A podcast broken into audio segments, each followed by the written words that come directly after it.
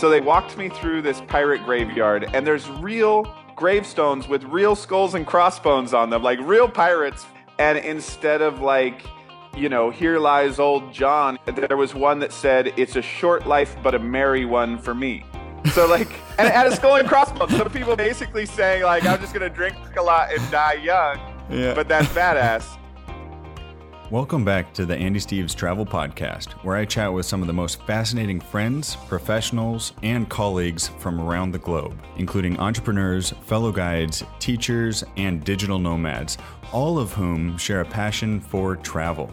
Today's guest is Steve Bramucci, editor of the viral media news platform Uproxx Life. Steve's also written for National Geographic and Afar. On this podcast, we discuss everything from navigating whirlpools down the Mekong River in basically a canoe to studying Komodo dragons in Indonesia. His story of exploring a real life pirate graveyard in Madagascar won the Trassler Oasis Prize, and his trip across Australia in a car fueled with French fry oil was adapted into an Australian TV show, if you can believe it.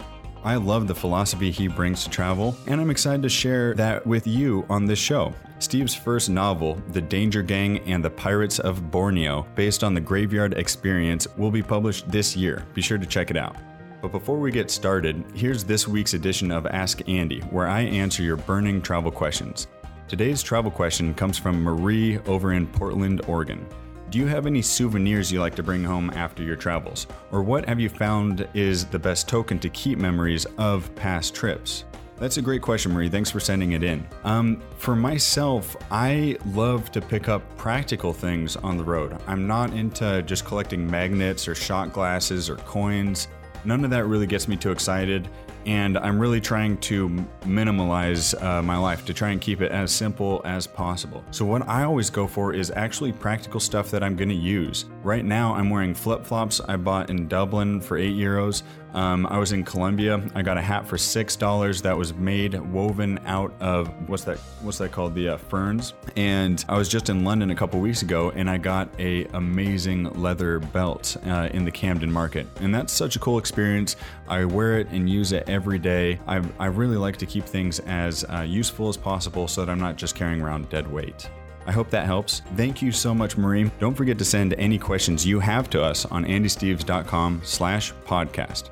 On a personal note, I received word late last night that my grandma, Helen Jenkins, was in a serious accident in Omaha. I still don't know much, but she's on life support in a hospital, and I've booked a flight for tomorrow morning to get back to be with the family from here in Berlin via Stockholm, uh, Chicago, and then on to Omaha. My grandma gave birth to 13 kids over the years, if you can believe it. While she lost one child to sudden infant death syndrome, she raised 12 incredible kids into amazing, upstanding humans musicians, a priest, nurses and doctors, educators, caretakers, and more. I'm one of 45 cousins on my mom's side alone, and our grandma Helen has always been the epicenter of this loving family. All 60 plus immediate family members are equally loved and welcomed into this special family of ours, and upstanding members in each of their individual communities.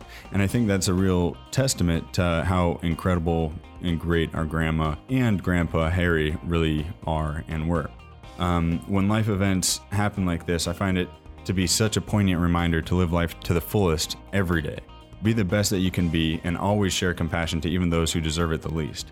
Every day we interact with other humans, and it's so important for us to be messengers of peace and love rather than hatred and exclusion. To pursue knowledge and enlightenment, even if it makes you uncomfortable, which travel is a great example of that, rather than remain in contented ignorance. So, your thoughts and prayers are definitely appreciated. I'm going to try to be not too distracted. Um, I'll be doing my best to keep up my podcasts, and I've got a great team kicking off our spring tour season with weekend student adventures. Be sure to check out what we're up to at uh, facebook.com slash WSA Europe. As always, your five star reviews are hugely appreciated in iTunes. Please get that in ASAP as it helps us climb up the ratings ladder. Keep telling your friends and family about us. Thanks a million. Uh, without further ado, let's get on to this interview, and I hope you enjoy it. Cheers, guys. Sharing tips, tricks, and tales from around the globe, this is Travel for the Next Generation. You're listening to the Andy Steves Travel Podcast. episode number eight. All right, this is Andy Steves with the Andy Steves Travel Podcast. Steve, thank you so much for taking the time to, to connect here. I'm so excited to have you on the show. You got quite the travel resume under your uh, your travel belt, if you will, and I'm so excited to hear some stories. So you are currently the editor of uproxx.com. Is that is that correct? I'm there, the life section editor, which is travel and food and adventure. Basically, the three things I was writing before. Happened with that was kind of interesting and a good lesson to any would-be travel writer. I uh, I use this little method when I'm freelance writing, and I freelance wrote for 15 years called the Pomodoro method. It's a little app and it gives you like a 26 minute timer and then you have a three minute break. So you really work and you don't browse on the internet and then you have a three minute break. And when I was browsing on the internet, I was going to the same site over and over. So I was finally like, well, I'm going to this site a lot. I should probably be paid for it. So I emailed them and I said, I thought, I think you guys would do really well with travel. I think you would do really well with food.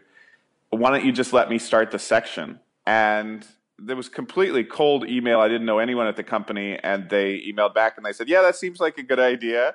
And uh, it has. It's it's worked out really well because they obviously have this huge audience, and we've been able to bring you know my beliefs about travel to that crew, and develop this really young travel section that.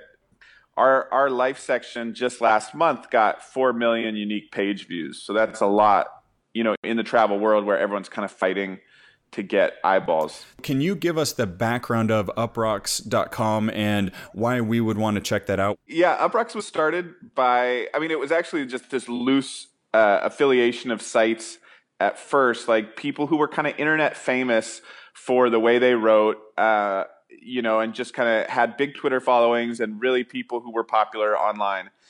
And then it was kind of all packaged together by this guy, Jarret Myer, who started Rawkus Records in the 90s. So he gave Talib Kweli his first contract and gave Mos Def his first contract and famously uh, passed on Kanye West. but so he had quite the career and then he got out of the music business and started this and so he's kind of a one of those branding visionary people and it's it's pretty fun to just kind of rally around him and for me, you know, loving travel the way that I do, getting to tell those stories on someone else's big platform is really fun. Are these um, articles cool? Um, eye candy on Instagram. What's the uh, the range of content that people can find there? Um, I mean, I think my fa- all right. I'll tell you, my favorite is a series that we have. You know, when I was traveling, I started across the country, and um, you know, it was it just felt very raw, very Kerouac, and so I was carrying on the road with me. And there's that beautiful sentence in there where he says, "The only people for me are the mad ones, mad to live, mad to burn, uh, flaming like Roman candles across the sky." And so we started this series called The Mad Ones, and it's about people who travel nonstop, and they really unpack how they do it and you know how they finance it. And for some of them it's because like i have to be honest like it's because they take pictures and get paid a lot to take pictures on instagram. Um, maybe they surf really well or they're they happen to have a lot of photos of like super attractive people but for some but for some of them they're like working on organic farms or they're you know they saved money because like you they keep a they keep an apartment that they manage or we interviewed someone who traveled around the world based just on Airbnb her house, you know? Mm-hmm, so it really, mm-hmm. to me, like when I was 24, I dropped out of everything and traveled around the world for 13 months. Mm-hmm. And the, the most fascinating thing to me was always that people were shocked at how this could be done. And I was like, well, pretty simply, actually. like I was, I was a, I was a grade school teacher before I started traveling and travel writing like that. And so I was like, yeah, it's, I mean, it's not super complicated. You just kind of have to do it. And I think for me to give a roadmap to as many people as possible to say like, this is how it would be done was really the goal when I started the section. Mm-hmm, mm-hmm, absolutely.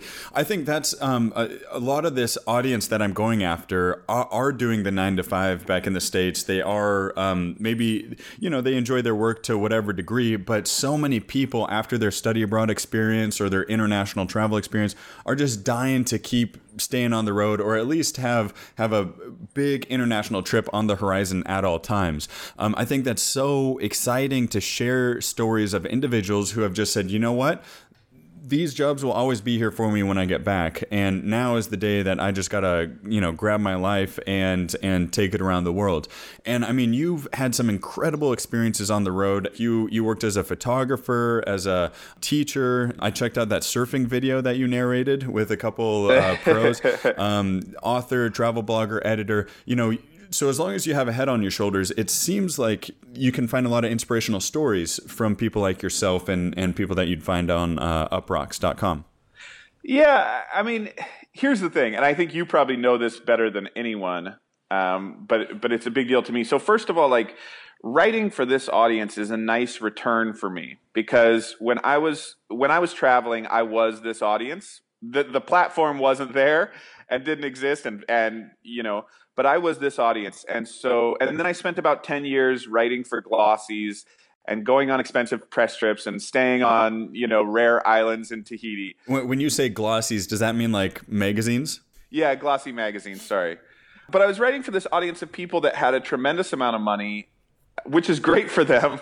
Um, and, you know, they're taking 10 day vacations out of the country. That's the average vacation out of the United States. And so what I wanted to do was write for an audience again that is really doing like what you know you and me might call like itinerant traveling or or kind of just going and figuring it out as they go and and linking flights together and not always knowing okay I leave on the 21st and I return on the 3rd mm-hmm, uh, which is mm-hmm. which is the most typical type of American international travel. So for me that was that's really exciting to be kind of speaking to that to that audience again. And you even wrote a uh, a book, if I understand correctly, Danger Gang and the Pirates of Borneo. Is that right? Yeah. Hey, thanks for that shout out.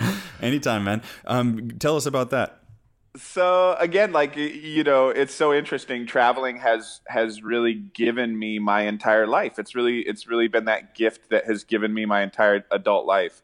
And at some point, I wanted to incorporate a lot of those travel stories. I was doing a, a lot of storytelling at grade schools and I started writing for children. So I write books for children also, and The Danger Gang is a novel for kids, but it's deeply infused. First of all, it takes place in Borneo, so it's deeply infused with travel writing um, and deeply infused with with my travel experiences. And I think for me, so much of travel is about nostalgia. One of the big trips I took was spending a week studying Komodo dragons on the island of Rinca in Indonesia that's not a trip I took because adult Steve Bramucci is, I'm not a scientist, I don't have that history.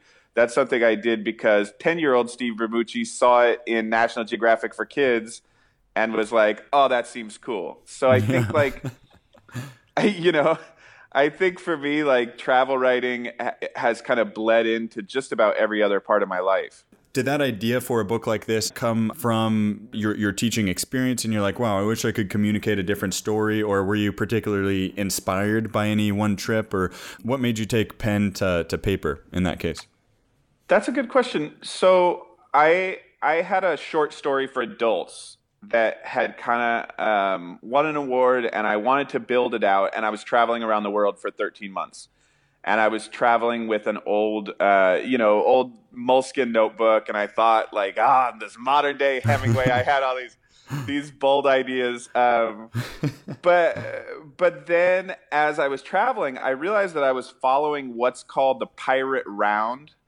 Which is this route that pirates took. So we, we think a lot about Caribbean pirates, but there were also a lot of pirates on the east coast of Africa. Mm-hmm, and so mm-hmm. I was traveling up Mozambique, Madagascar, Mauritius, this area that was really frequented and trafficked heavily by pirates. And I toured a pirate graveyard in um, in Ma- in Madagascar, off of a little island in Madagascar. So it's an island off an island in Mad- Madagascar, and it was amazing. So no tour guide. There was this little girl. She was probably about four years old, and she saw me coming, she kind of motioned to me and she was like, you know, we didn't share any language, but she made it very clear. She and her friend made it very clear that they wanted to give me like this little tour. So they walked me through this pirate graveyard, and there's real gravestones with real skulls and crossbones on them, like real pirates from from the 1600s. I'm seeing a, a, graveyard. You might see a cross and a crescent moon and a, and a star of David, Yeah. and then skull and crossbones. Yeah. but I'm sure it's not that case in, in this graveyard. No, it was absolutely that. It was Oh, that really? case. Like there were there were gravestones, and instead of like you know, here lies old John, he was a good dad, like you might see in England.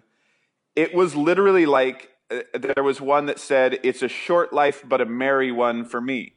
So like people, and it had a skull and crossbones. Some people basically saying like, "I'm just gonna drink a lot and die Yeah. young," but that's badass. Oh my gosh. Uh, and and the girls, you know, it, Madagascar is really there's a lot of what's called fady, F A D Y, and it's uh, it- just kind of little pieces of mythos, little superstitions and things like that.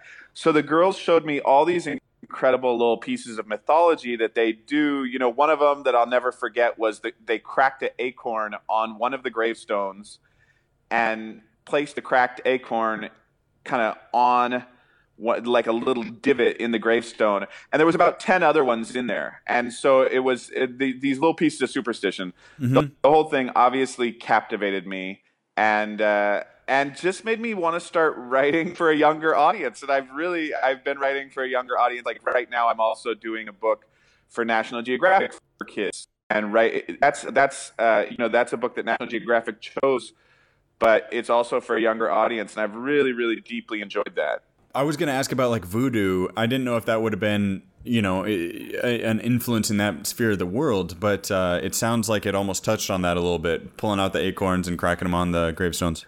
Yeah, it's so interesting. I mean, I think you find this deeply superstitious culture wherever you go because, you know, in Madagascar, they have something called the turning of the bones.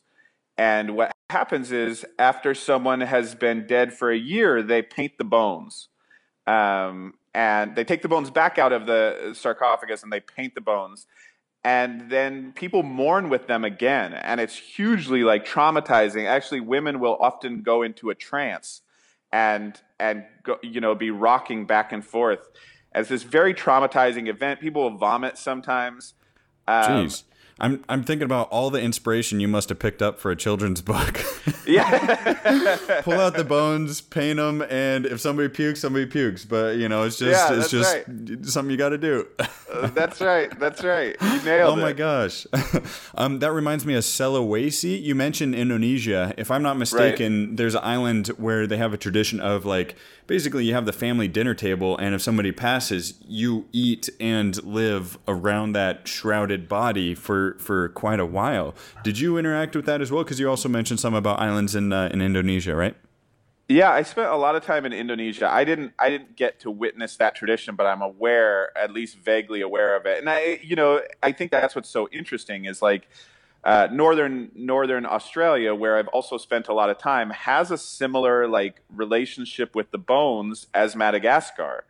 And so, you know, we see these these kind of beliefs around how to deal with the dead all over the world. And you know, even though our belief is uh, here in the United States, at least, is might seem a little more, let's say, well, I guess it's just it's just a little more neutral to us. Mm-hmm, uh, mm-hmm. It's equally absurd. Like putting putting bodies in a box and burying them is there's that's certainly no more you know strange on an objective level than taking them out every year and crying over them or painting them or you know sitting at a table and you know pretending to honor someone by having them be there. Mm-hmm. You know i think virtually every rit- ritual in the history of the planet is kind of equally valid and equally crazy in a fun way. Well, you know, if you take it to its its very essence, I mean, and you boil down different cultures and heritage and, and different societies, you know, you look at their food, you look at their type of and degree of alcohol consumption,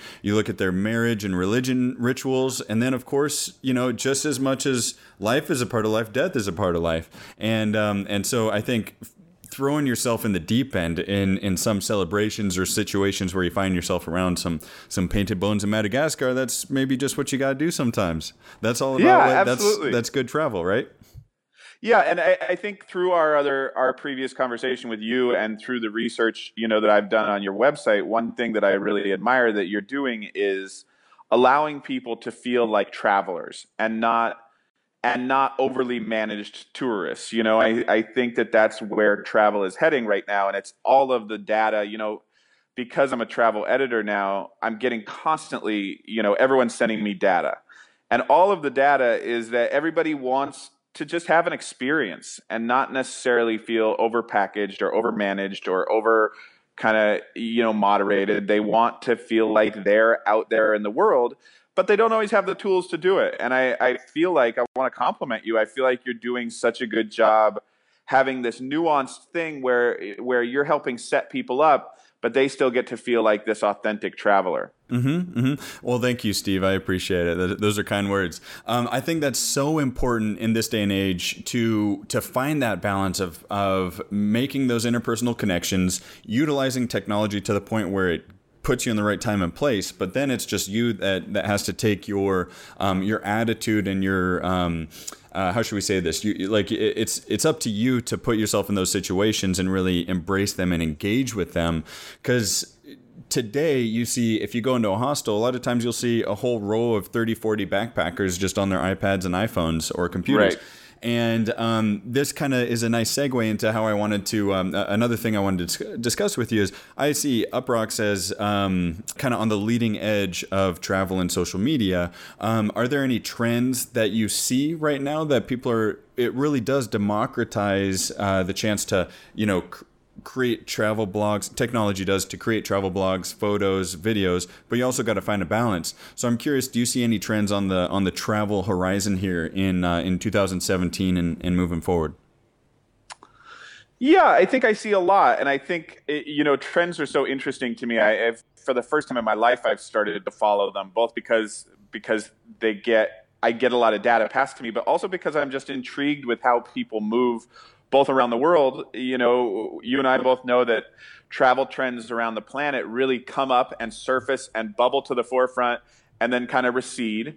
But also because, you know, the interesting thing with travel is, and I've written about this a fair bit, is that like in fashion, right?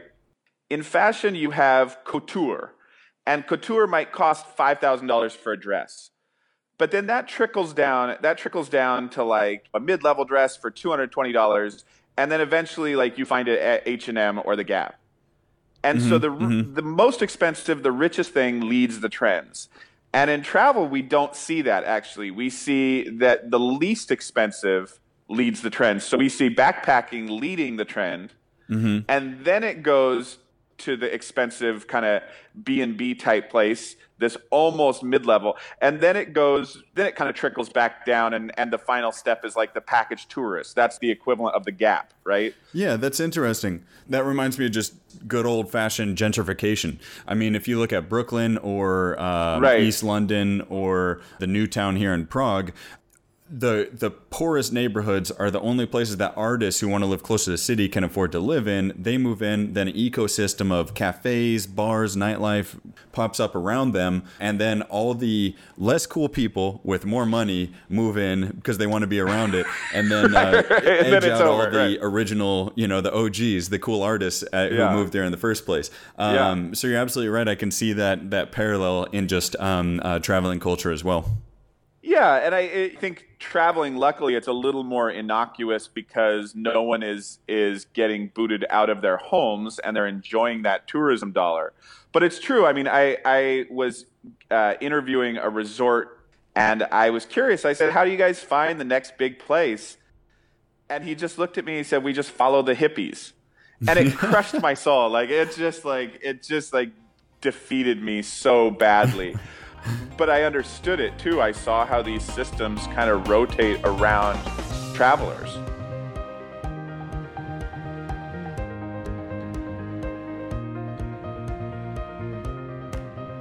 This episode of Andy Steves Travel is brought to you by our new guidebook, Andy Steves Europe City Hopping on a Budget. It's available online and in stores now.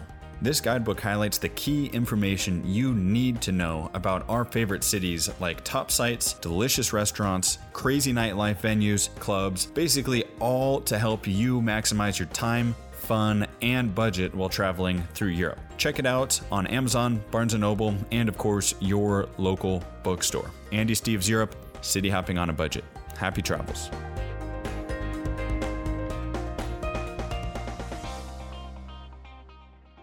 So how how many days a year do you spend on the road? That's a good question. It really depends for me. Um, you know, right now I have a novel due, and and I also have I'm in a very serious relationship, and my girlfriend is a grade school teacher, so I'm home quite a bit more. And then over the summer, uh, we uh, we crossed the entire country using used French fry oil. we took the the oil from their fryers this was when people were really intrigued in that idea, like 2011. And everyone was making these complex modifications to their car, and we didn't do that at all. We literally just filtered it through a woman's stocking, like a, a pantyhose, straight into the engine. And we went all the way country that way. Oh my gosh. It was a really, really cool project, and it was filmed for Australian TV show a show which I don't think ever saw the light of day. I think they said they sold it to a couple airlines or something, but mm.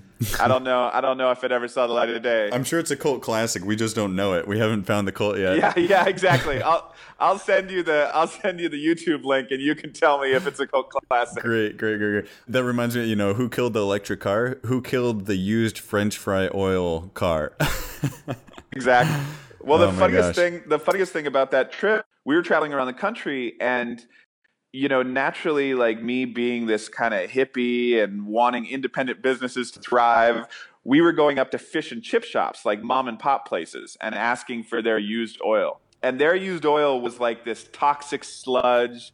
It had been heated up and and then cooled down again too many times. Oh. It was a catastrophe we started we started going to McDonald's, who was under a lot of scrutiny for for making unhealthy food. McDonald's, if you don't know, uh, which I'm sure you probably do, but McDonald's in Australia is much more highly regarded than in the United States. Mm-hmm. But they had this crystal clear oil that was used every day. And, they were so nice to us. The managers of different McDonald's would call ahead in different cities. We're traveling through the outback and so there's sometimes there's not a fuel up for miles and miles so they we would take 60 gallons of used oil on the roof of our car Little did I know this would be a call out for uh, McDonald's processed and utilized uh, French fry oil. yeah, yeah, exactly, exactly. It's the first, that's a big first brand endorsement I've ever given to. But I have to say, they were under a lot of scrutiny in 2011, and they had the cleanest oil that I've ever seen in my life. There you go. Oh man. Well, there's a there's a reason for policies and protocols for for French oil. Now we know exactly. Um, one thing I definitely want to do with you is uh, we've opened the podcast and our Facebook pages to receive questions for this podcast, so we could kind of live answer them in a in an interesting way.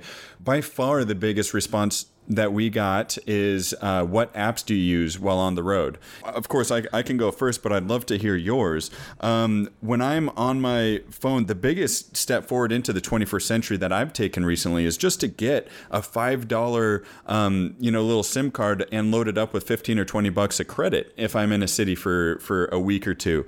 And man, that allows me to stay in touch. It allows me to make international calls via Skype, WhatsApp Google Maps. I'm on that constantly. And then I subscribe to a number of podcasts, uh, BBC, NPR, uh, to, to get a rundown of uh, what's going on in the world. One of the apps I use constantly is XE. That, that's one that gives you uh, like currency exchange rates. Um, and especially if you're going to Thailand or Indonesia right. or Budapest, you're going to be having bills that are thousands and thousands. And you're wondering, you know, is this enough for a beer or enough for a car? You don't really know. but I'm curious, do, do any come to mind for you? Because mine are so mainstream. I mean, it's, just, it's Google Maps, it's news apps, but all of that's so well known. I'm, I'm curious if you have any more uh, unique uh, apps to add. Well, I'm going to be an interesting person to talk with here because you know, we're all going to have to make decisions about how we relate to our cell phone. Like that's that's a decision we have to make, and I think we're seeing, especially in in a generation, one generation younger than mine, people saying, "All right, I've had this tool my whole life or my whole adult life. I can decide when to put it away." Where it's actually like my generation and a little older who is like overly fascinated by it because we're just so kind of amazed by this thing that came in a little a little later in our lives. So for me, I I don't bring a cell phone traveling at all. I bring it, I turn it oh. off, ah. I lock it in the bottom of the bag. I've had to a couple times recently because I'm I, doing the digital nomad thing and working, and then it's the same ones as you. Like I, I love XE, I love you know I I rarely use mapping systems, but I, I, do sometimes get in a jam. Um, but mostly the same as you. Mm-hmm. I go to the Uproxx app. You know how that is. there you go. You know the truth is for me. So like one of the great trips that I took recently that really reminded me of why I love travel. My girlfriend and I, she is definitely like she has that spirit that that I love so much. We went to Laos and we bought a boat. And when I say bought a boat, like I don't want any of your listeners to think like, oh, this guy falls out. We bought a boat for I think hundred and seventy dollars. That's as much as a rental fee in a lot of other cities. yeah, exactly, like a half day rental. That's like I calculated it. I was like, that's three days with a yeah. surfboard in Costa Rica. so yeah, we we bought this boat and we rode it down the Mekong River in Laos for seven days in a row, and we just camped on the side of the river and you know, didn't have any access to technology, and we stopped in small villages. I've never seen hospitality like this. Like, you know, I, I've been a travel writer for a long time. I've traveled to a lot of countries, and I think that people always say, like, where are the most hospitable people? And this was a different type of hospitality. This was like absolute refusal of any attempt by us to contribute financially.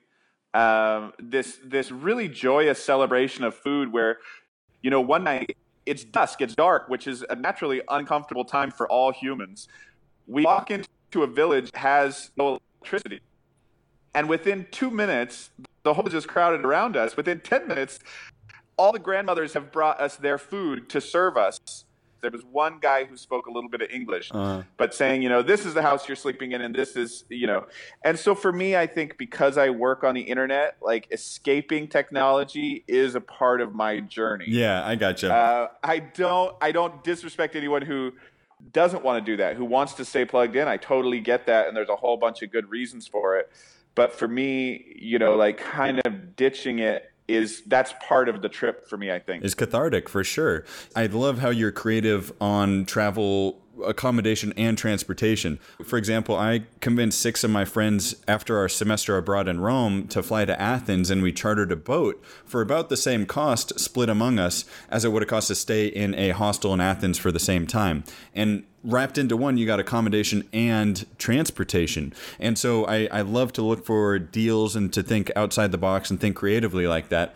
How do you fit two like you're not you're not overweight by any means, but like two western two western sized butts on one of those skinny Lao canoes with all your belongings on it. Weren't you worried about tipping it over or getting unbalanced?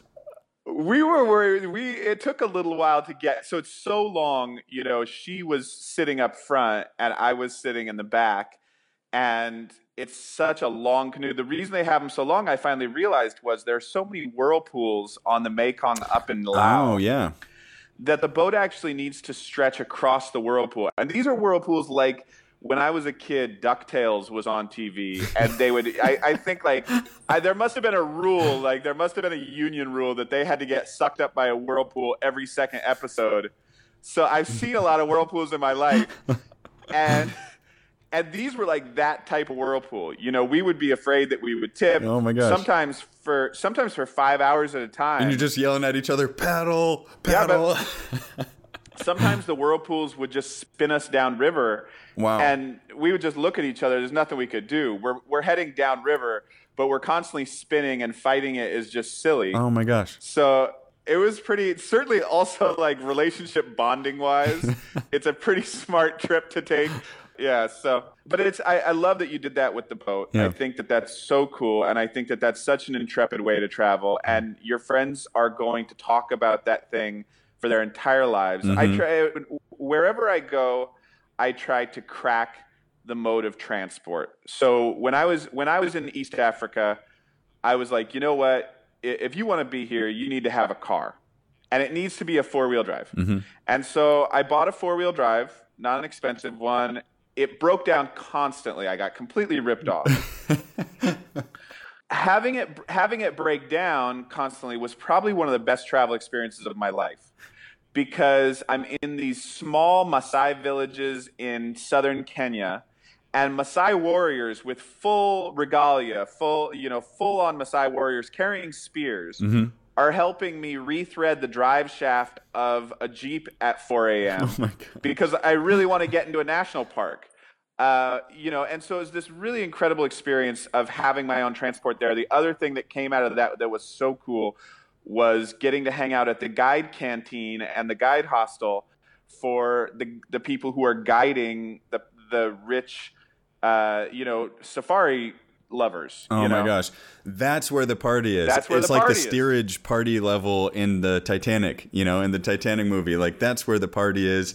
I uh, we were on a cruise, and me and my sister tried to sneak up into the staff New Year's party a couple years ago, and we got in for a couple moments, but then we were booted. But uh, no, that's that's awesome. See, you seem I could travel with you. I could travel with you just fine. Oh man. Well, if you're familiar with Vice Media, they have something called like uh, they had an episode of like the, the the Cowboys of East Africa or something, and your story kind of reminds me of that. Their trucks would run out of um, oil, and they'd be going from South Africa up to you know Somalia or something, and they'd run out of oil, so they'd just be stuffing banana peels into the engine, and somehow that works. Man, it was it was such a and it felt so invigorating. I remember one of the things that happened that was wild was I was down in southern Tanzania and I wanted to cross over to Mozambique. And very few people do that. You have to cross a river called the Ruvuma River. And there was I had gotten there and time was kind of ticking. I had promised it was it was like November and I had promised to meet my sister in Madagascar for Christmas. And so I had to wait three days in this dusty border town in southern Tanzania because the ferry that was supposed to take me across had gotten stuck in the middle of the river. Dang it! I just hate it when I'm in a southern, Exactly. a, a southern random city and just waiting for the waiting for the ferry to cross. waiting for the ferry. So the ferry had been high centered because of a low tide, like a low lunar tide. And so I had to wait for the lunar cycle to change and then a high tide to get the ferry off, right? So I did that and I went down to Mozambique, had an amazing time in Mozambique, and then came back and the ferry was stuck again. and I was I was like I didn't have the time at this point I'm like rushing back to make a flight to meet my sister and I walked across the river and I was like, you know what? I think we can float this. And I had run out of currency. Mozambique and, and Tanzania both have their own currencies, and I didn't have any of either. I needed to get to an ATM. And so I paid my last five bucks to a couple guys. And what happened was I drove into the river and then turned the car off, and we all got out and just guided the car across the river. oh my gosh! Um, but at the end, there was a guy standing there, and he and his buddies had pulled a chain across our, our way, and the tide was rushing in, and my car was in danger of being swept away. And there was this this kind of heated conflict. And I remember after it being like, this this is that Wild West moment. Like this is the closest I'll ever get to the Wild West of the United States, which is a time period I'm very fascinated by. Like when someone says, "Sorry, this is my land. You can't drive your car out of the river," and you think like, "Okay, then my car is going to get swept away, or I'm to have like this this conflict moment." So, But hey, uh, as long as you can, um, you know, teamwork, international, and um, you know, cross-cultural communication and There you cooperation, you, can There you get a truck out of the river. You oh man. Steve. Hey, well, if there's one thing I've learned today, it's definitely that Steve Bramucci throws himself into the deep end of any situation he finds himself in. Whether it's you know t- taking an old Nissan across East Africa, or checking out Komodo dragons in Indonesia, or uh, filling up cars with uh, used French fry grease to go across Australia. you know, whatever it is, I think you're you're a fun guy to follow. So, how can we stay up on you?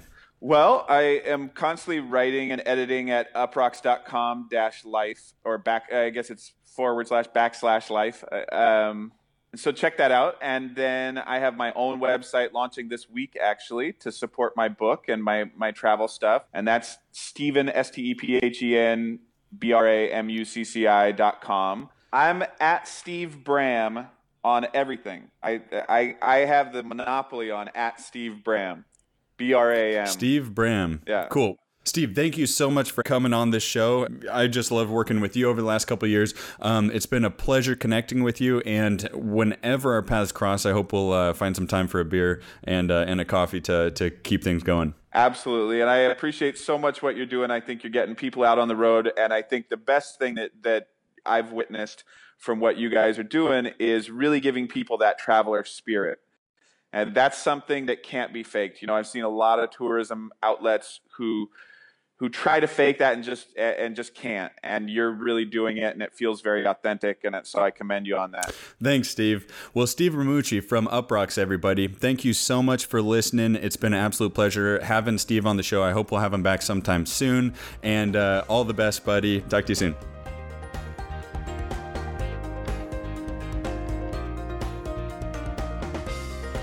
Thanks again for listening. Find all show details, links, and tips at andysteves.com. You can connect with WSA Europe, Andy's tour company, at WSA Europe on Facebook, Instagram, or Twitter. And don't forget to subscribe to the podcast. We'll see you next time. Happy travels.